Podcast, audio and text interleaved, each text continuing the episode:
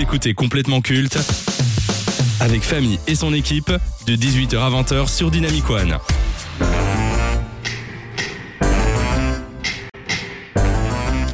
On peut penser ce que l'on veut de sa dernière création, que c'est une série pour ados, qu'elle est à côté de son potentiel, qu'elle aurait pu être réalisée par n'importe qui, tant il n'y a aucune idée de mise en scène marquante. Toutes ces critiques sont légitimes et peuvent être tout à fait entendues, mais quoi qu'on en pense, c'est un retour gagnant pour Tim Burton.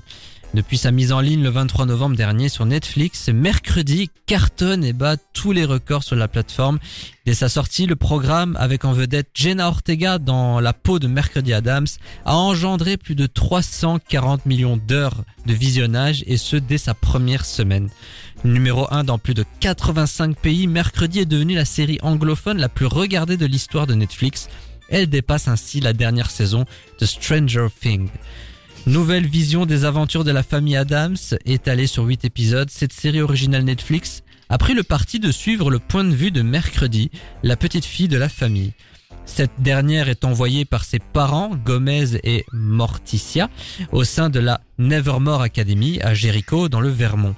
Après avoir été une nouvelle fois expulsée d'un lycée, Nevermore est un établissement pour enfants particuliers dirigé d'une main de fer par Larissa Weems, l'ancienne colocataire de Morticia lorsque toutes deux étaient étudiantes. Mercredi doit alors appréhender cette nouvelle vie tout en enquêtant sur une série de meurtres qui terrorisent Jericho et en essayant de maîtriser les nouvelles visions qu'elle a depuis plusieurs mois. Avant de parler de mercredi, est-ce que tu as connu, toi, le phénomène la famille Adams? Alors non, mais j'en ai, j'en avais. Enfin, je sais, tu vois, tu me dis euh, la famille Adams, je- j'ai la musique. Tu me dis euh, mercredi Adams, j'ai la, la tête avec les couettes et tout. Mais j'ai jamais rien regardé de ça. Je, je sais d'où ça vient, je connais les origines. Pour ceux qui ne le savent voilà. pas, La famille Adams, c'était avant Oui. tout une série euh, un peu comique dans les années 60, même diffusée en 1965. Ça a été un dessin animé diffusé sur Cartoon Network. Il y a également eu deux films Famille Adams euh, sortis dans les années 90 avec le regretté Raoul Julia, qui était Gomez, mais qui malheureusement est décédé d'un cancer. Ah. Alors mercredi, t'en as pensé quoi? Bah, j'ai un peu honte de le dire, mais moi j'ai trop kiffé. J'ai vraiment trop aimé. J'ai regardé. En fait, c'est hyper addictif. Et ça, pour le coup, il gère à crever. C'est que j'ai regardé le premier épisode. Euh, je les ai tous bouffés après, en fait. j'ai pas su me retenir. Je voulais trop savoir ce qui allait se passer euh, dans toutes les parties de l'intrigue. Et vraiment, moi, ça a super bien marché sur moi. J'ai beaucoup aimé. Euh, j'ai pas retrouvé beaucoup de Tim, de Tim Burton. Par contre, ça, c'est vrai. On va y revenir. Mais euh, pour le coup, je m'en foutais complètement. c'est pas ça qui comptait pour moi. Je suis un peu euh, quand je regarde une série ou un film comme ça, je suis un peu une simplette. Moi, je veux juste en prendre euh, plein les yeux et kiffer l'histoire et voilà, c'est tout ce qu'il me fallait. Bon, écoutez, j'ai résumé mon avis sur la série Oh. mercredi en un audio de 8 secondes. And I've got to say, in all honesty, um, it's the biggest piece of dog shit that I have ever heard. Alors, on va commencer par le positif. Oui, Jenna Ortega Ah est ouais. parfaite dans le rôle de Mercredi Adams. Oui, J'aime beaucoup son écriture, l'humour, euh, l'humour noir, le côté défaitiste mais à la fois optimiste. ça, je savais que ça te plairait. Jenna. Ortega est pour moi ce qui est de plus réussi dans cette série. Tim Burton, pardon, hein, j'ai j'ai aimé beaucoup ce cinéaste. Tout le monde était là. Ah, Tim Burton est de retour sur Netflix. En plus, l'univers de la famille Adams, mais c'était parfait, Ah quoi. oui, ça lui collait. Se Déjà, il n'a réalisé que 4 épisodes sur les 8. Ah ouais? Il a réalisé Ah, que les savais 4 pas. premiers. Oui.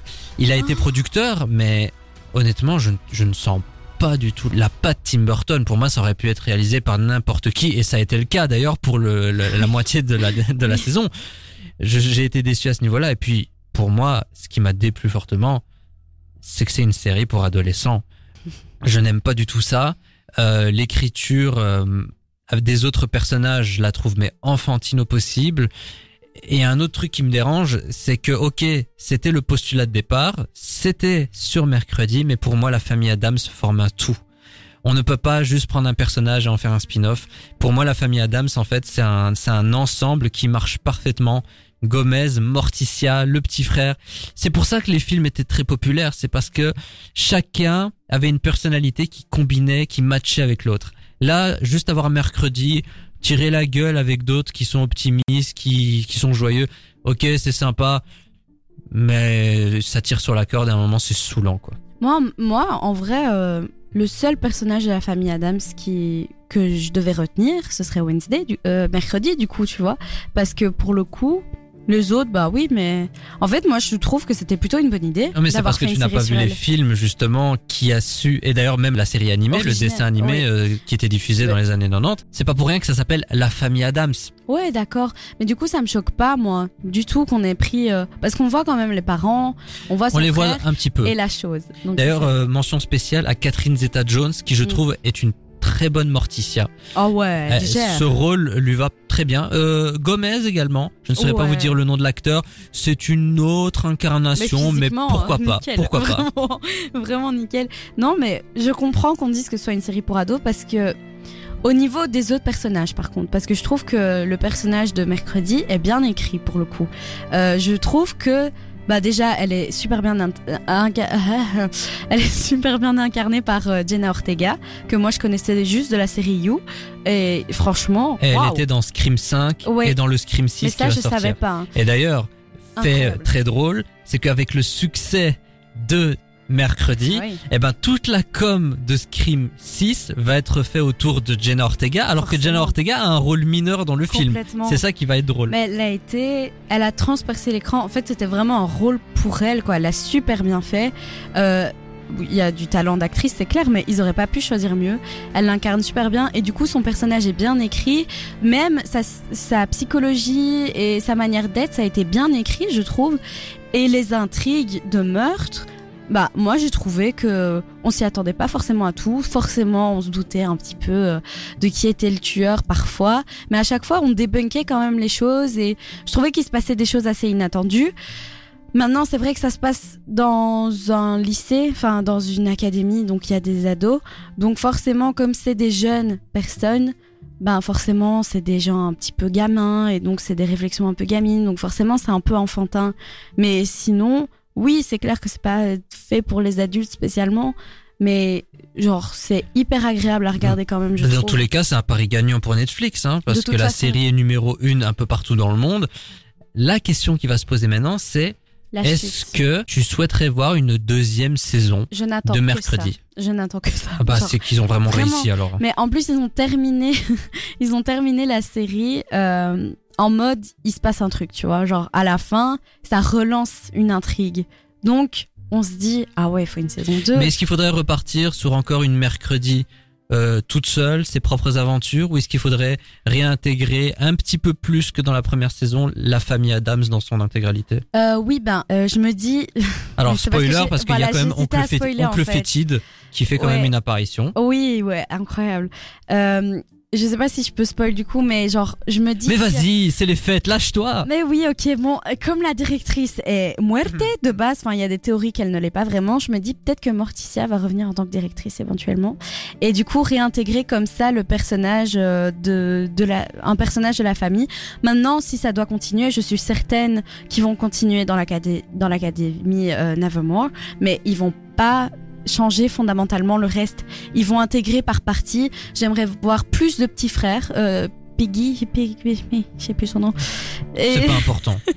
mais j'ai- j'aime bien leur relation avec euh, avec mercredi du coup et euh, et je j'ai envie de j'avais envie j'ai envie de plus de précisions sur la fin de la série sur euh, des rouages etc j'ai eu un goût trop peu quand même pour la fin Et, et Tim Burton dans tout ça? bah Tim Burton moi je l'ai pas vu voilà Donc c'est pas c'est pas un retour gagnant pour lui. Mais dans les chiffres mais- oui, mais artistiquement. Après, euh, tu vois, Tim Burton, j'avais peur que ce soit trop, tu vois, j'avais peur euh, parce que justement, ça s'y prêtait bien, donc je me suis dit, il va nous faire un truc what the fuck. J'ai adoré Charlie et la chocolaterie, là n'est pas la question, mais c'est quand même complètement perché au niveau de la réalisation, etc. Donc je me dis, c'est peut-être pas plus mal qu'il soit calmé. Moi, je pense qu'il s'est juste adapté au style Netflix, tout simplement. Il a peut-être pas forcément laissé parler son style. Peut-être, je pense, que ça l'inspirait pas, peut-être pas non plus.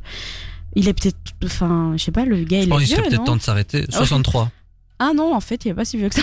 Je m'attendais un Non, mais j'ai l'impression que Mais- s'il est fatigué, il, Ouais, il n'a genre- plus d'idées, il n'a plus de il s'est dit, allez, Netflix, c'est Netflix, on va le faire, mais voilà quoi. Genre, je pense que là, il s'est Ouais, dit- mais à ce niveau-là, faire moi je suis déçu. Moi je suis vraiment déçu. Je comprends parce qu'on vend du Tim Burton c'était partout euh, la série de Tim Burton sur Netflix. T'étais là, waouh, c'est Charlie et la chocolaterie, on y va. Et en fait, euh, bah non, oui, il y avait quelques effets qui Et pourtant, le premier épisode était prometteur. Quoi. Oui, bah l'épisode, oui, euh, le premier épisode, c'est où il y a les piranhas. Là, j'ai vu de Tim Burton. Là, j'ai vu quand il y avait les piranhas, j'ai vu. Et je me suis dit, ça va être gore, machin. La meuf, elle est super dark, waouh. Et finalement, elle est quand même fort adoucie l- à la fin. Je pense que c'était pour euh, que ce soit justement euh, child friendly. Et, je reviens voilà. quand même sur ce que j'ai dit sur euh, la séquence dans les bacs avec l'album Renaissance. Ouais. Le côté TikTok se ressent également dans la série Mercredi. la scène de danse Alors, alors. a oui. été faite pour Non. être diffusée en masse sur les réseaux sociaux. Moi, je suis convaincu que si. Et encore une fois, on a l'influence des réseaux sociaux sur l'écriture et la réalisation d'un film. Moi, je, franchement, je trouve que cette façon de faire est, est totalement détestable. Mais c'est toi qui dis que ça a été fait pour ça. Je, Bah, ne je suis pas, le seul à le penser. J'ai été euh, me renseigner sur les réseaux et sur les sites. Il y en a beaucoup qui, qui, qui le voient tel quel. Alors cette scène, pour moi, elle n'apporte absolument rien. La scène de la danse. Alors pourquoi est-ce qu'ils l'ont mis? Ah, tes souhaits. Voilà, cette séquence vous a été proposée par Charline sur Dynamic One. Quel professionnalisme Pardon, quand même. d'être discrète.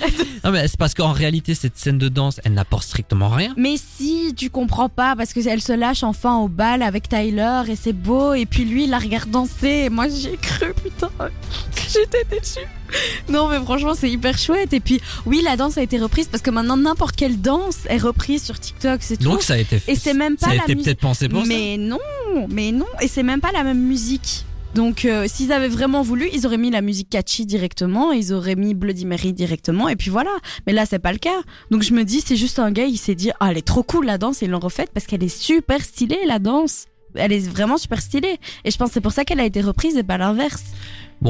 L'aurez, vous l'aurez compris, je n'ai pas aimé, mais elle, elle a adoré. Oui. Elle vous recommande Je mercredi sur. Netflix, moi pas. Mais faites-vous votre propre avis, je Oui. ne le dirai jamais assez. Oui. Wednesday est disponible sur Oui. Netflix, réalisé à moitié par Tim Burton, avec Jenna moi. Ortega dans le rôle principal. Prenez vos pilules de pas d'amalgame, car complètement culte prend le contrôle jusqu'à 20h sur Dynamic One.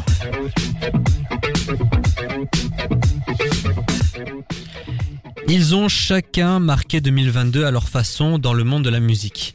L'année va se terminer comme elle a commencé pour lui sur les chapeaux de roue. Alors qu'il connaît le succès et la reconnaissance depuis 2020 grâce à son chef-d'œuvre After Hours, The Weeknd a confirmé son statut de meilleur artiste masculin dans l'industrie musicale actuellement avec son dernier album Down FM contenant les tubes Sacrifice, I Heard You Married ou encore How Do I Make You Love Me. Mais la belle histoire est loin de se terminer pour l'artiste canadien. Nous avons appris que The Weeknd fait partie de la bande originale de Avatar The Way of Water, suite du premier film sorti en 2009. Toujours réalisé par James Cameron, qui a consacré 10 ans de sa vie pour offrir une expérience unique et inoubliable, Avatar 2 est décrit, et à juste titre, comme l'événement ciné de cette fin d'année. Le fait de s'associer à ce projet dantesque et attendu au tournant ne fait que donner davantage de visibilité et de prestige à The Weeknd.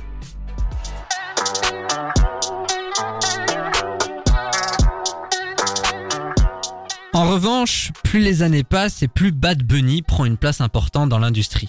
Depuis 2019, la culture latine et ses différents courants musicaux dominent les charts et les playlists, et le chanteur natif de Porto Rico y contribue grandement. À seulement 28 ans, il comptabilise déjà 37 prix dont celui du meilleur album pop ou urbain de musique latine au Grammy Awards 2021. Et pour la troisième année consécutive, Bad Bunny est l'artiste le plus écouté sur Spotify. Sur les 12 mois écoulés, il cumule pas moins de 18,5 milliards d'écoutes sur la plateforme de streaming. Il devance ainsi Taylor Swift, Drake, The Weeknd et BTS qui complètent le top 5. Mais parmi ces deux artistes, qui a réellement marqué 2022 Qui est le meilleur? De qui allons-nous nous souvenir? Et surtout, qui est le plus culte? Charline, qu'évoque pour toi The Weeknd et Bad Bunny? Euh, Bad Bunny, euh, musique de soirée, espagnol, machin, euh, voilà. Et The Weeknd, euh, ben, en fait, déjà, j'aime un peu moins The Weeknd. Du coup, ça m'évoque euh, des chouettes chansons, mais une voix très atypique, surtout.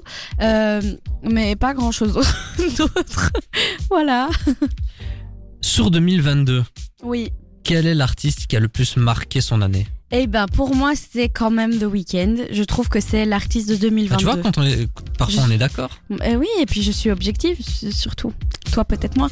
Et je trouve que, du coup, euh, c'est The Weeknd qui, pour moi, euh, survole l'année 2022. Je sais pas pourquoi spécialement, mais en fait, j'ai eu cette impression qu'il a été partout tout le temps en 2022. Voilà. Bah pareil pour moi. Euh, ce que j'aime beaucoup avec The Weeknd, c'est son univers qu'il essaye d'étaler sur les albums. En fait, si vous remarquez, chaque album raconte une histoire qui se suit. Euh, After Hours raconte une étape et Down FM est clairement la suite de After Hours. Et euh, moi, ce que j'aime beaucoup chez lui, il évolue son style également, que ce soit vestimentaire, musical. Pendant quand même un an et demi, il a arboré cette moustache et cette veste rouge Ouais. mais, mais parce qu'il racontait une histoire justement, genre plus il passait à la télé, plus il avait des espèces d'ikimoses, Mhm. de pansements. C'est peut-être ce qu'il fait des fois à Bad Bunny. Bad Bunny fait de la bonne musique, mais c'est pas un artiste qui me transcende. Après, les, les chiffres sont quand même là. Ça Oui. montre qu'il est connu et qu'il est important. Oui. 18,5 milliards d'écoutes, euh, c'est rare qu'un artiste fasse ça. Oui, mais il est quand même moins artiste. Enfin, je sais pas comment expliquer. Genre, euh, The Weeknd, il transpire l'artiste, quoi, tu vois. Genre, euh, alors que Bad Bunny, c'est méchant, mais j'ai plus l'impression que c'est commercial, tu vois. Genre, euh, enfin, il fait des bonnes choses, il y a pas de souci, mais c'est des sons qui vont d'office plus marcher, qui vont être écoutés en Moi, je pense surtout que pour le moment, Bad. Bunny est un artiste qui n'est pas assez reconnu en Europe, surtout. Oui, ça, c'est Euh, vrai. il est très connu. Il commence à peine à se faire connaître aux États-Unis. Ouais. Et il s'est fait connaître aux États-Unis. Alors c'est très drôle. Il est très fan de catch, notamment de la WWE. Et la direction de l'époque l'a appelé pour avoir un match à WrestleMania. WrestleMania qui est vraiment le show euh, annuel le plus regardé, le plus important dans l'industrie du catch. Et il a eu un match par équipe. Incroyable. Il a été suivi par des millions de gens et sa notoriété a permis à cette compagnie de gagner en visibilité. Et inversement, lui de gagner en visibilité aux États-Unis. Je savais pas. Mais les deux ne jouent pas dans la même catégorie pour Mais moi. non, c'est ça. Mais en vrai, Bad Bunny, il est là depuis un moment. hein, et je me dis, euh, à chaque fois, on a un hit de, de Bad Bunny chaque année. Il n'y a pas de souci avec ça. Mais c'est juste que pour 2022, je trouve que The Weeknd était là tout le temps. Euh, et que du coup, c'est de lui dont, se- dont on se souvient. Enfin, quand t'as dit rétrospective et que t'as dit euh, The Weeknd, je me suis dit, bah oui, évidemment, tu vois. Parce que c'est. Je sais pas comment. Pourquoi cette année en Mais est-ce que les, les streams, les chiffres comptent? Oui, ça compte, mais pour le coup, euh, là, c'est facilement explicable que, que Bad Bunny soit plus haut. C'est que ce sont des titres que tu peux passer, euh, pas en boucle, mais allez, je vais dire, euh, c'est des, des musiques que tu réécoutes plus facilement, plus vite, plus souvent, en soirée, je me répète, mais c'est vraiment des, des, des titres qui s'y prêtent, quoi. Alors que The Weeknd, tu vas plus se poser peut-être pour écouter, mais il y a, y a quelques hits qui sont vraiment, euh, voilà, où tu vas réécouter, réécouter. Mais euh, par exemple, euh, Save Your Tears avec Ariana Grande. Euh, je l'adore et vraiment celle-là ben tu vois c'est le genre de chanson qui va clairement être faire des des, des plein de streams mais pas toutes alors que Bad Bunny n'a que des chansons qui font que ça quoi tu vois je pense c'est pour ça Est-ce que Bad Bunny et The Weeknd sont déjà cultes pour les années à venir Non, euh, The Weeknd, oui, il fait doucement son chemin, donc je pense qu'il va y arriver. Il sera culte à son niveau quand même, mais quand même. Et euh, parce que ici, il a ouvert ses places de concert pour un concert prochainement. Ça a été la guerre, littéralement la guerre, pour euh, avoir des places. Donc c'est, je pense que les euh, les concerts, c'est aussi des marques de succès et le fait qu'il y ait autant de gens qui se battent pour avoir des places, ça veut dire quelque chose. L'artiste, il a des fans, des vrais fans. De, il y a des vrais fans de The Weeknd. Je pense qu'il y a de, moins de vrais fans de Bad Bunny, genre t'aimes bien ses sons, mais tranquille. Et Bad Bunny, non, il y est pas encore parce que dans son style, il y a déjà des légendes. Donc il faut Euh, Daddy Yankee par exemple voilà, c'est ça. Et donc il faut vraiment que bah, il fasse euh, son petit bonhomme de chemin aussi. Mais comment tu expliques la, la popularité naissante, l'engouement autour de Bad Bunny aujourd'hui? Que ce soit Time Magazine, que ce soit Vogue, que ce soit les réseaux sociaux. Franchement, c'est dur à dire hein, parce que je me dis, c'est vrai qu'avec euh, des, enfin, il y a des institutions de ce style de musique et je me dis, mais c'est vrai pourquoi lui? Mais je pense que, JQ également s'est intéressé au phénomène. Le Rolling Stone Magazine aussi. mais en fait, je pense qu'il y a eu genre un titre qui a fait que on s'est intéressé à lui et que du coup, on s'est dit ah ouais, il fait pas de la merde, mais genre j'ai pas l'impression qu'il se détache plus des autres. Après, à ce Bad, niveau-là. Bad Bunny, Voilà. c'est quand même une belle histoire. hein. Le mec était déjà connu. Il travaillait encore dans un supermarché euh, à Porto Rico.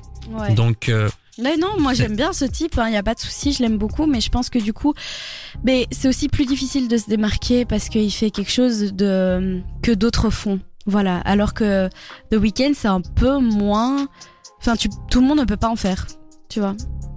Et vous, très chers auditeurs, vous préférez Bad Bunny ou The Weeknd? Qui, selon vous, a le plus marqué 2022 Faites-le nous savoir sur le site dynamicone.be et sur nos réseaux sociaux complètement cultes et Dynamic One, bien entendu. Jusqu'à 20h. C'est complètement culte sur Dynamic One.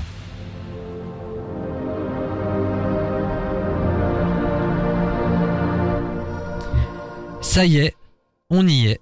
C'est l'événement cinématographique de la semaine. Que dis-je de l'année?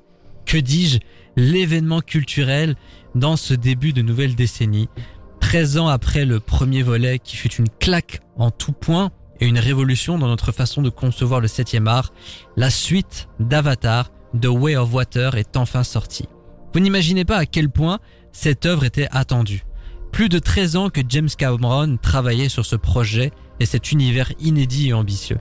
À la fois perfectionniste et précurseur, le réalisateur de Titanic et Terminator ne cesse de dépasser les limites du possible et de questionner le cinéma. Ce n'est pas pour rien qu'à deux reprises, le cinéaste de génie détient le record du film le plus rentable de l'histoire, Avatar restant pour le moment le plus gros succès de l'histoire du ciné. Pour cette suite, James Cameron a de nouveau redonné un sens à la 3D et aux nouvelles technologies. Avec lui, il faut toujours s'attendre à des prouesses techniques et technologiques qui vont redéfinir ce média et l'art de façon générale. La critique et la presse sont unanimes. Avatar The Way of Water est plus qu'un film, mais une œuvre qui aura une importance capitale dans les années à venir. James Cameron a une nouvelle fois prouvé qu'il est certainement le plus ambitieux et avant-gardiste de ces dernières années. Dans The Way of Water, Jack Sully et Neytiri ont formé une famille et font tout pour rester aussi soudés que possible. Ils sont cependant contraints de quitter leur foyer et d'explorer les différentes régions encore mystérieuses de Pandora. Lorsqu'une ancienne menace refait surface, Jake va devoir mener une guerre difficile contre les humains. Charline, Mhm. avant de parler d'Avatar 2, est-ce que t'as déjà vu Avatar? Vraiment, je dois le dire. Tu l'as pas vu. Non. Mais est-ce que tu as connu cet engouement autour Oui, d'Avatar oui, oui. et de James Cameron? Euh, oui, oui, oui, oui, oui, oui. Et t'en penses quoi? Euh, ben je comprends en fait parce que genre c'est c'est une histoire qui qui fonctionne, c'est un nouvel univers, enfin ça marche sur les gens donc euh, ça se comprend qu'il y a eu un, engouement pareil pour Avatar. C'est juste que j'ai jamais vraiment eu l'occasion de le regarder et que je me suis jamais posée en me disant allez je vais regarder Avatar quoi. Parce qu'une fois que c'était passé, ben c'était passé genre c'était fini. Et euh, pourtant ça reste une institution du cinéma et je trouve ça incroyable C'est- d'avoir réalisé C'est ça. mérité pour toi que Avatar soit le film qui a eu le plus de succès dans l'histoire?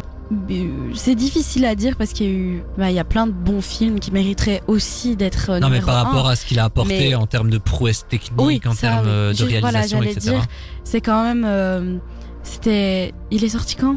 2009. Voilà, bon, pour l'année, franchement, avoir sorti des choses pareilles, techniquement, c'était quand même un très beau film parce que j'ai vu quand même des extraits, etc. Euh, donc, c'est beau, techniquement. Il y a, pour 2009, enfin, t'as des films qui, avec, ils sont quand même, Et moi je le t'as quand même dis, des fonds verts derrière en encore. termes de blockbuster depuis Avatar, Incroyable. il n'y a rien qui est arrivé au niveau d'Avatar. Même bah les non. Marvel, même les DC, qu'importe, Oh, aucun. Marvel. non, mais- Pour moi, James Cameron, c'est un cinéaste qui est à la fois populaire et qui plaît Ouais, aux critiques. ouais, exactement. C'est un homme en fait qui rare, fait du hein. cinéma, je trouve, à la fois novateur et intelligent Ouais, et populaire. et, et surtout populaire. Parce que franchement, c'est rare d'avoir. euh, Parce que généralement, euh, les réalisateurs, etc., ils sont dans leur délire en mode euh, soit je veux plaire à tout le monde, je veux vraiment un truc populaire, et du coup, ils se font des Ah mais par il a un ego, James Cameron, Oui, mais il a conscience que Voilà. il peut apporter beaucoup. Et oui, et généralement, soit t'es populaire et tu te fais désinguer par la critique, soit la critique t'adore, mais il y a beaucoup moins de gens qui comprennent ton délire et c'est beaucoup moins. euh, euh, ben, il y a beaucoup moins d'engouement autour de ça. Et déjà un exploit d'avoir réussi ça parce que c'est unanime le fait qu'Avatar euh, soit une œuvre. Rentrons dans le vif du sujet. Oui. Avatar, The Way of Water. T'en as pensé quoi? Euh, ben bravo pour le pour la technique, mais le travail. Déjà se dire l'ambition de James Cameron, de vouloir faire un truc dans l'eau sans eau. Déjà ça. Excusez-moi, mais je trouve ça tellement dingue et d'avoir réussi à le faire. Mais je comprends qu'il ait fallu 13 ans. Bon, ils ont pas mis 13 ans pour le faire, mais enfin c'est. Non, mais il a mis 13 ans. Alors, il a fait le 2, le Incroyable. 3 est déjà Oui, terminé. et le 4 aussi. et le hein. 4 est terminé à 80%. Ouais, en fait, il a vraiment envie de faire un univers Ouais. qui va s'étaler sur 5-6 films. Mais pourquoi C'est ça que je me demande pourquoi avoir attendu 13 ans alors et puis après les autres s'enchaînent? C'est ça que je comprends Moi, pas. je pense que c'est bah, c'est parce que c'est quelqu'un de très perfectionniste et tant qu'il n'a pas le résultat que lui il veut, bah ça a pris énormément de temps. Là, je pense qu'avec l'évolution technologique qui s'est accélérée ces dernières années, bah il a peut-être pu atteindre ces objectifs-là. Ouais, sûrement. Puis n'oublions pas qu'il y a eu euh, qu'il y a eu la pandémie, qu'il y a eu le Covid, que le film a été reporté de deux ans. Mais moi, je savais même pas hein, qu'il était en préparation. je suis vraiment à l'ouest, mais je savais pas. Alors quand j'ai entendu, j'étais là, oh, 13 ans après. Et en même temps, je me suis dit, ouais, c'est bien, mais je pense pas que ça va réussir à, à avoir le même succès que le premier, parce que c'est rarement le cas. Maintenant, euh, Mais justement, est-ce que selon toi, Avatar 2 peut battre le record du précédent et devenir c'est le dur, film hein. le plus regardé, le plus gros succès de l'histoire du cinéma Moi, je pense que c'est très compliqué. Mais je pense pas non plus que ce soit possible. Ça va être un film très font, rentable, Oui, mais bah s'ils y arrivent, euh, bravo. putain, Mais moi, je bravo. pense pas qu'ils ils vont y arriver pour la simple et unique raison que depuis Avatar, bah déjà, il y a eu 13 ans. Mais Et en fait, 13 c'est ans, hein. L'esprit du public a, a été formaté par Marvel, par les films Oui. de super-héros. Et je pense que les gens, malheureusement, ont vu leur exigence euh, baisser Dans le oh. sens où, bah non, je, je vais pas, j'ai oh. pas envie d'être méchant, mais c'est vrai qu'aujourd'hui, aller voir Avatar 2, C'est un investissement. c'est un très, c'est un investissement. Trois heures de film. Non, S'il n'y a pas assez oui. d'action, s'il n'y a pas assez de dialogue, s'il n'y a pas de blagues, comme il y a dans les films Marvel ou dans les films d'ici. Ouais, bah oui. C'est très compliqué aujourd'hui pour le public. Non, je Euh, suis et pour. James Cameron aussi, ça va être, Ouais. c'est, c'est une croisade. Et lui-même l'a dit. C'est pas pour rien que Quentin Tarantino et Scorsese a dit que Marvel et DC ont fait du mal au cinéma et que eux, ils ont du mal à financer leurs films. C'est parce qu'aujourd'hui, le public a été formaté. Boomer. Non, c'est pas des, non, non, non, non, je suis pas d'accord. C'est pas être Non, boomer. Je Ils ont comprends raison. ce que tu veux dire. Je comprends ce que tu veux dire. Et puis surtout 3h20 pour se concentrer sur un film. Déjà, les gens le font plus parce que tout va très Et vite. par contre, que les choses soient claires, n'allez pas voir Avatar pour l'histoire. C'est clairement pour la réalisation, pour la prouesse technique, pour l'image. C'est un film qui a été fait pour ça. Mais c'est ça qui m'embête, moi.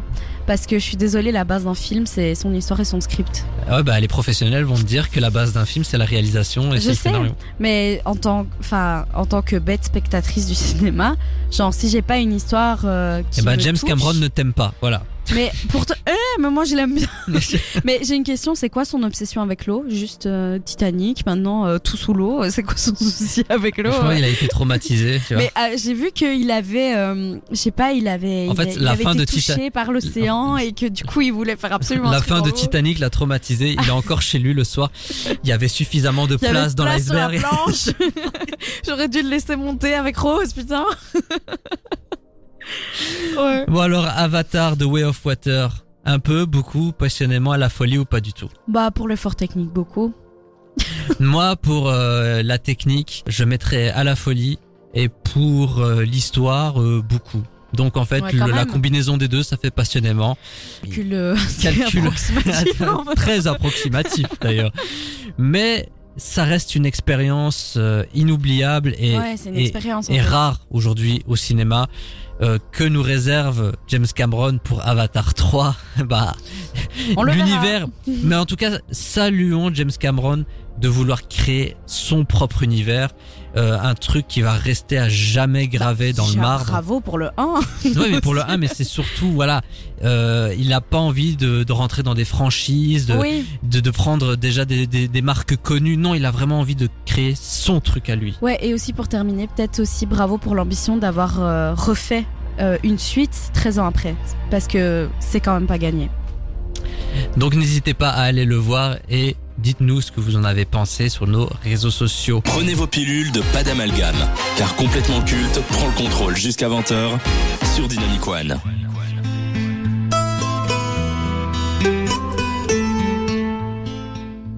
Que le temps passe vite. Voilà cinq ans qu'il nous a quittés et pourtant personne ne l'a oublié et il continue de faire l'actualité malgré lui. Rares sont les chanteurs français à être connus dans le monde. Il y a les Daft Punk, Charles Aznavour, ou encore David Guetta. Mais la plus grande star que la France ait connue s'appelait Jean-Philippe Smet, de son vrai nom. Dans les années 60, le rocker était une icône incontournable de la chanson française. 51 albums, 165 singles, 1000 titres enregistrés, une communauté de fans fidèles et dévoués, plus de 110 millions de disques vendus, plus qu'un artiste. C'est un homme très aimé qui occupait une partie importante dans le cœur des Français. Autant vous dire que le jour de sa mort en 2017 a provoqué une profonde tristesse dans le pays et dans l'industrie musicale. Il avait une telle importance dans la vie des gens qu'il a eu le droit, comme Victor Hugo, à un hommage populaire et des obsèques nationales. Les hommes partent, l'œuvre reste, et les légendes sont éternelles. Alors, Johnny Hallyday, génie ou escroc Charline? Ah, C'était très beau déjà. Et bah génie, génie, génie, génie, euh, de très très Ah, loin. C'est difficile de dire euh, d'un mort que ça a été un escroc. Ah non, ça j'ai aucun problème avec ça. Mais j'en ai rien à foutre. Mais lui, c'est vraiment un génie de ouf. Euh, faut savoir qu'il a eu du, du mal aussi au début. Enfin, aller et faire l'américain, le rocker dans les années. euh, 60 ou 50 je sais 60. plus. 60 c'est c'était pas donné à l'époque hein. c'était pas du tout le style de l'époque on n'était pas du tout là-dedans puis t'avais les Beatles qui émergeaient et tout puis là t'avais le petit français qui essayait de se la jouer à l'américaine alors qu'il l'était pas du tout qui disait que mon père est américain pour avoir un peu de crédibilité et euh, il a réussi un truc de dingue de dingue de dingue et sa communauté de fans j'ai rarement vu des fans aussi dévoués pour qui que ce soit vraiment Mais est-ce que reprendre ce qui a été fait aux États-Unis, ce n'est pas un peu de l'opportunisme? Est-ce que ça fait forcément de toi quelqu'un de génial? Un génie pour moi c'est quelqu'un qui crée quelque chose. ah bah Mais là, là il s'est juste approprié une culture, il l'a un peu transformé pour que ce Oui. soit un peu passe-partout, surtout en France. Il l'a superbement bien fait.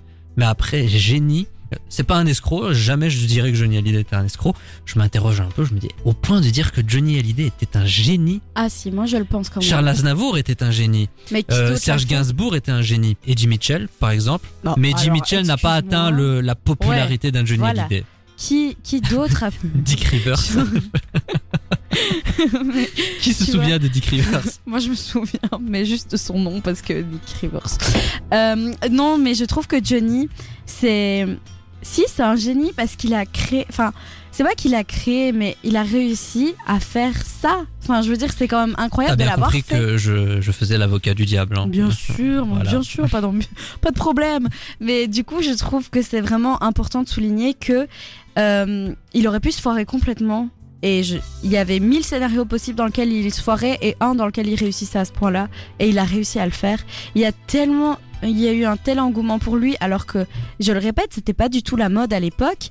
Et surtout, le gars s'est maintenu des, des années 60 à 2010. 17, jusqu'à sa mort. hein. Voilà, des années 60 aux années 2010. Et ça, c'est quand même incroyable d'avoir réussi à faire Justement, concernant son décès, on sait, on- il y a eu euh, toutes ces histoires de famille, euh, David et Laura, vrai, les ouais. testaments, Ouais. Laetitia ça. Hallyday. On en, on en parle plus beaucoup. Et encore, on en parle parce que Laetitia Hallyday Oui, a un peu euh, remis une pièce dans la machine en sortant un bouquin, en parlant de, des- des addictions. sur TF1. de- du côté violent de Johnny Hallyday.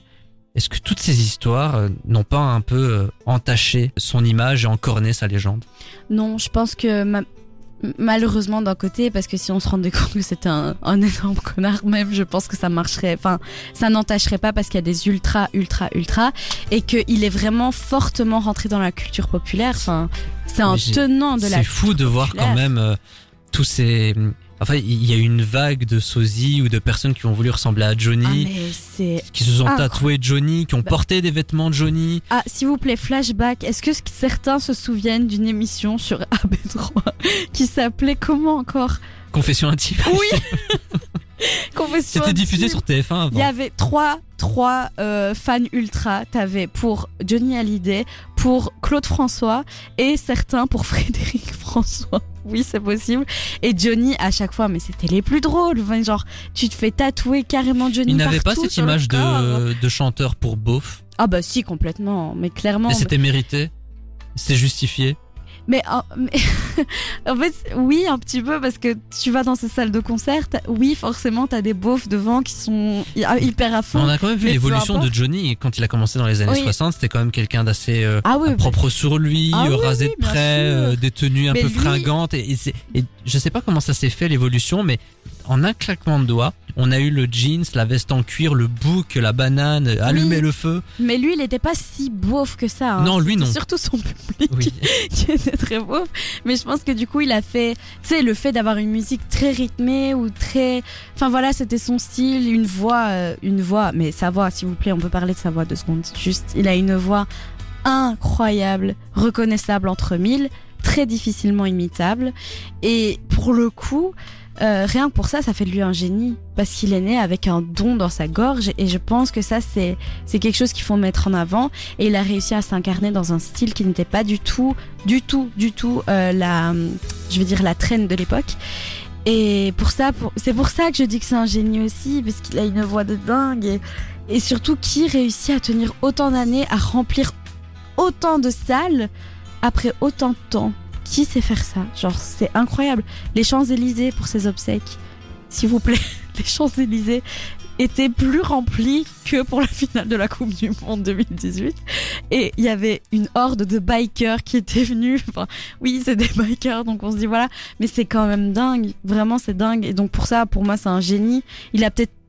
Voilà, je sais pas comment expliquer non plus pourquoi lui a suscité autant d'engouement, mais le fait est qu'il l'a fait. Eh ben merci Charline, c'est avec ces beaux mots qu'on va conclure la séquence Génie ou escroc sur Johnny Hallyday. Jusqu'à 20h. C'est complètement culte sur Dynamic One.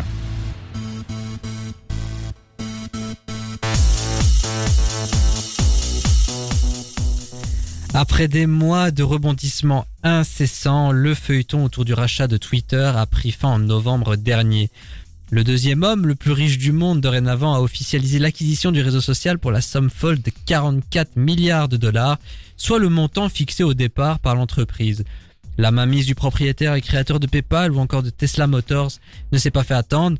Certification payante via un abonnement mensuel, licenciement de la moitié des salariés, fin de la publicité et de la promotion des liens ou contenus autres que ceux de Twitter, bannissement de certains journalistes avant de les réintégrer, et cerise sur le gâteau, il a demandé à travers un sondage s'il devait quitter sa fonction de PDG de Twitter. Voyant le oui triompher, il a annoncé qu'il était à la recherche, je cite, d'une autre personne assez stupide pour le succéder. Mais l'ambition d'Elon Musk n'est plus approuvée. Il s'est associé avec Tom Cruise pour tourner un film dans l'espace. Le milliardaire est prêt à mettre la main à la poche pour marquer l'histoire du cinéma et pousser les limites de l'art. Un projet qui se déroulera principalement au bord de la station spatiale internationale. Alors que ce soit avec les nouvelles technologies, la culture ou encore les NFT, rien ne semble pouvoir l'arrêter. Le Time Magazine l'avait élu personnalité de l'année en 2021. 2022 a aussi été une belle année pour Elon Musk, et ce même si ses agissements et ses projets font grincer des dents et inquiètent. Charline, Ouais, Elon Musk, qu'est-ce que ça évoque pour toi? Mégalomane complètement taré, mais, mais un génie quand même, mais un génie qui fait peur parce qu'il est complètement malade. Il a un ego, ce gars. C'est difficile d'avoir plus d'ego que lui quand même. Genre, c'est effrayant. Et maintenant, monsieur a trouvé son, sa petite plateforme où il pouvait être le petit chef suprême. Alors, il se fait plaisir. Voilà, c'est vraiment un caprice de milliardaire. C'est limite ridicule. Vraiment, pff, ridicule. Et Tu penses pas qu'il a un plan euh, sur le long terme derrière? Ah, peut-être parce qu'il est intelligent, ce gars. Donc, Moi, je pense qu'il troll plus Il y a qu'autre chose. Oui, oui. Et il je, pense beaucoup, que c'est un mec qui adore hein. Captiver oui, oui, le oui, public. Il qui, aime, qui ça. aime- qui aime beaucoup en fait avoir les spots sur lui. Ah, Et en fait, bon. il se, il se marre. Je suis sûr qu'au fond, il se marre de voir Bien comment les gens réagissent. Bien sûr. Comment t'as réagi toi quand t'as su que Elon Musk avait racheté Twitter? Littéralement, t'en foutait. c'est pas que je m'en foutais, mais j'étais là, bah oui, ça allait arriver, genre. euh, et j'étais là. je en fait, je me demandais aussi pourquoi, quel était son intérêt de racheter Twitter. Enfin, Twitter, c'est quand même une goutte d'océan comparé à tout ce qu'il fait à côté. C'est quand même, enfin, c'est un truc qui est déjà fait. En plus, lui, il aime bien créer des nouvelles choses. Donc euh, j'étais Bah, là. euh, Twitter a quand même une, cette, puissance, que ce soit dans l'opinion publique ou dans... Oui, mais je- il avait pas besoin de ça, tu vois, parce que genre n'importe lequel de ses tweets fait des, des Mais je pense, et en fait, millions il de RT. détestait, il détestait ce qu'était Twitter et qu'il voulait le façonner peut-être à sa vision des choses. Mais et- il se prend, il se prend quand même un peu pour un dieu, Mais il a les moyens pour. Hein. voilà. Donc à mon avis, il s'est dit, oh, j'aime pas comment ça fonctionne, je vais changer ça. Et du coup, bim, il rachète, et puis voilà, il fait ce qu'il veut maintenant. Monsieur est content, il a son petit jouet, et voilà, c'est tout. Mais en tant que futur journaliste, ça m'inquiète beaucoup de voir des hommes pareils au pouvoir, euh, de Ma moyens d'expression. Bah, réponse, débat de cette émission. Est-ce qu'il faut avoir peur?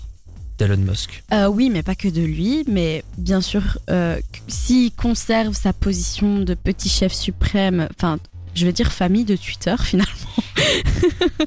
Genre, ça va être un petit peu, ça va être problématique parce que Twitter, c'est un réseau d'expression majoritairement. Les gens s'expriment beaucoup sur des sujets sur Twitter. C'est beaucoup moins comme Facebook ou Instagram. C'est beaucoup plus euh, revendicateur. Euh, on s'exprime beaucoup sur ses opinions.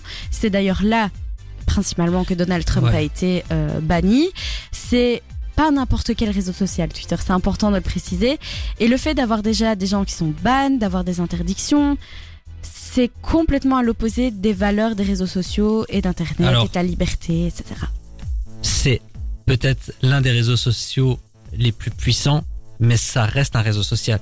Moi, honnêtement, quand je vois la réaction des gens par rapport au rachat de Twitter par Elon Musk, j'étais un peu effaré dans le sens où je me dis, ben, si vous n'êtes pas content, vous n'avez qu'à désactiver votre compte et aller sur une autre plateforme. Non, Twitter, ça n'est pas la vie. Euh, à un moment, faut arrêter de penser que ce que l'on dit sur euh, telle ou telle plateforme a une importance. Les choses se jouent dans la vraie vie. Si vous avez envie de changer des choses politiquement, Ah, bah faites-le. Lancez-vous en politique. On Allez- plus dans le même monde. Oui, non, mais je suis désolé, mais Twitter, c'est pas la vraie vie. Et je pense que les gens font cet amalgame de penser que Twitter est, est une version ou en fait est, est la vitrine de ce qui se passe dans le monde. Pardon, mais non. Euh, et si vous êtes pas content de ce qui se passe avec Twitter, bah ce sera pareil avec Instagram. Si un jour il y a un truc qui vous déplaît sur Instagram, sur Facebook, arrêtez les réseaux sociaux. Point barre. Enfin, je ne vois pas en, en quoi c'est les réseaux sociaux sont si indispensables que ça. Bah alors on est dans un nouveau monde, famille. Bienvenue. Non, mais je, famille. Je chie ce monde-là. Je sais, mais il faut être juste réaliste deux secondes. Maintenant, tous les lanceurs d'alerte viennent de Twitter ou d'autres réseaux sociaux, à la limite. Mais tout vient de là. Non, mais ce que je veux dire, c'est si ces lanceurs d'alerte, comme tu dis, estiment que Twitter est néfaste, ils ne peuvent plus s'exprimer sur Twitter, eh ben ils n'ont qu'à quitter Twitter et ils Et n'ont qu'à créer une autre, plateforme. Mais c'est ce qui va se passer. Mais pour l'instant, c'est Twitter, c'est c'est là que ça se passe. C'est sur Twitter. Les infos, c'est là que Mais ça se si passe. ça doit se passer Les ailleurs, ça se passera ailleurs. C'est là que ça se passe. Oui, mais c'est dérangeant le fait que c'est possible, tu vois. Et finalement, c'est pas si facile de créer une nouvelle plateforme qui va générer qui va, je vais dire, accueillir tous ces gens-là qui vont s'exprimer. C'est pas si facile parce que on est bien ancré, on est des les humains, ils aiment bien leurs habitudes et on est ancré sur Twitter pour l'instant. Et pour le coup, c'est dangereux quand même parce que si c'est pas Twitter, je veux dire, allez, ce sera qui Ce sera Zuckerberg, tu vois? Donc finalement, les réseaux sociaux, c'est inquiétant pour ça d'une manière générale. C'est que on peut être censuré à tout moment. Si Monsieur Zuckerberg décide que t'es- qu'il t'aime pas, il peut, c'est encadré, on est d'accord, mais il peut te faire taire. C'est pareil pour tous les réseaux sociaux. Mais avoir Elon Musk qui le dit, mais quand bien même ça, choque. arrive, factuellement, c'est pas grave. si C'est c'est qu'un grave. réseau social. C'est pas qu'un réseau C'est social, famille, c'est là que tout dé- démarre. Je suis quand même assez euh, surpris de voir à quel point les gens sont attachés à leur compte et à leurs réseaux sociaux. Ah, J'ai envie de dire, c'est- quand bien même, imaginez, j'ai l'impression que le monde va s'arrêter si Twitter, Instagram, Facebook et d'autres comme euh, TikTok s'arrêtent du jour au lendemain. J'ai l'impression que beaucoup vont être sur le carreau. Que vais-je faire? Que vais-je faire? Mais La vie continue. on n'est pas forcément attaché au compte, mais il faut être juste réaliste face à la réalité des choses de ce monde d'aujourd'hui. Dans le monde de l'information, c'est par Twitter que ça passe. C'est comme ça. C'est il faut être sur les réseaux sociaux pour savoir ce qui se passe. Est-ce que c'est forcément une bonne chose? Mais j'ai pas dit ça. Mais c'est comme ça. Mais on peut peut-être changer les choses. Est-ce que Tu- on peut peut-être voir ça en bonne nouvelle. On- reviendra peut-être, pas en arrière. Et comment tu peux savoir ça? Mais parce que on est dans un nouveau modèle. Moi, je me dis honnêtement, en, en parlant avec toi, avec Elon. Musk, je me dis que ça peut être une bonne nouvelle finalement. peut-être que les gens vont se rendre compte que les réseaux sociaux, eh ben, c'est peut-être plus néfaste que positif. T'attends Et que, on va revenir. intelligents Bah, écoute, je peux, c'est mon côté optimiste, mais je me Ah, dis peut-être que les gens, eh oui, comme quoi. Ah. Je me dis peut-être que les gens peuvent changer leur façon de vivre. Non. Mais malheureusement, ouais, je ne crois pas que ça va arriver. Non, non, mais c'est comme ça. En Je crois fait, même qu'il y a des abrutis qui vont payer la certification payante euh, mensuelle. C'est déjà fait, c'est sûr. Mais tu sais, c'est juste tout notre monde qui fonctionne comme ça. C'est juste que si toi tu décides de t'en passer, mais t'es juste un con sur terre qui s'en passe. Tout le monde est quand même là-dessus. En fait, ce qui est juste dérangeant, c'est que ces milliardaires-là, ils possèdent des plateformes d'expression et c'est compliqué parce que ben voilà quand t'es journaliste et que tu peux pas t'exprimer ben c'est pas normal. Ça atteint la liberté d'expression. Sauf que là ce sont des personnes qui possèdent ça et il y a rien qui encadre ça légalement.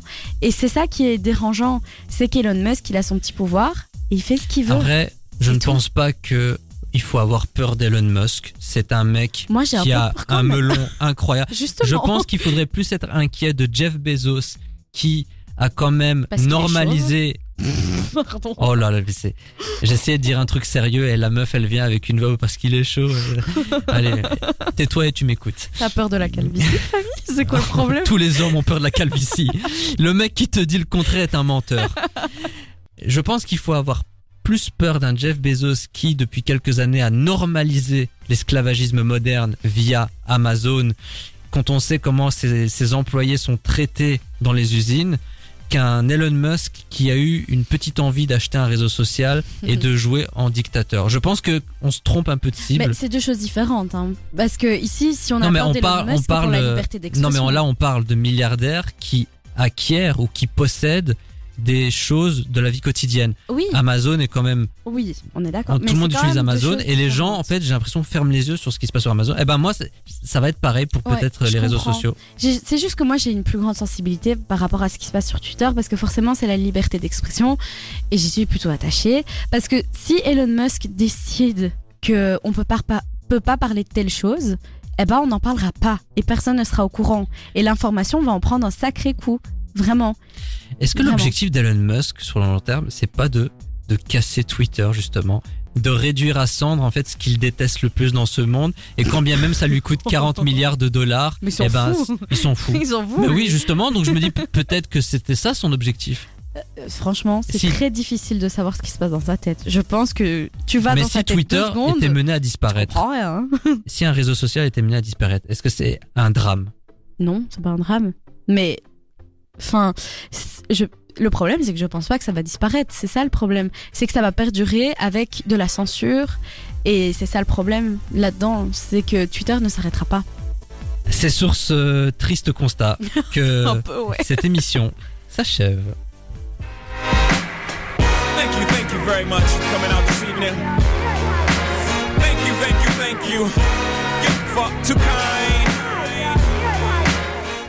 Complètement culte, c'est terminé et c'était complètement bien. Mais Dans un instant, c'est Motamo qui va vous accompagner jusqu'à 22h et eh ben nous on se retrouve pas la semaine prochaine ni la semaine d'après. D'ailleurs, on va se retrouver au mois de février. Alors, Ouais. le leader suprême sera là au mois de janvier pour une version light de complètement culte. Pas de bol, les gars, pas de bol. En tout cas, Charline, je tenais à te remercier pour ta régularité et ta présence dans l'émission.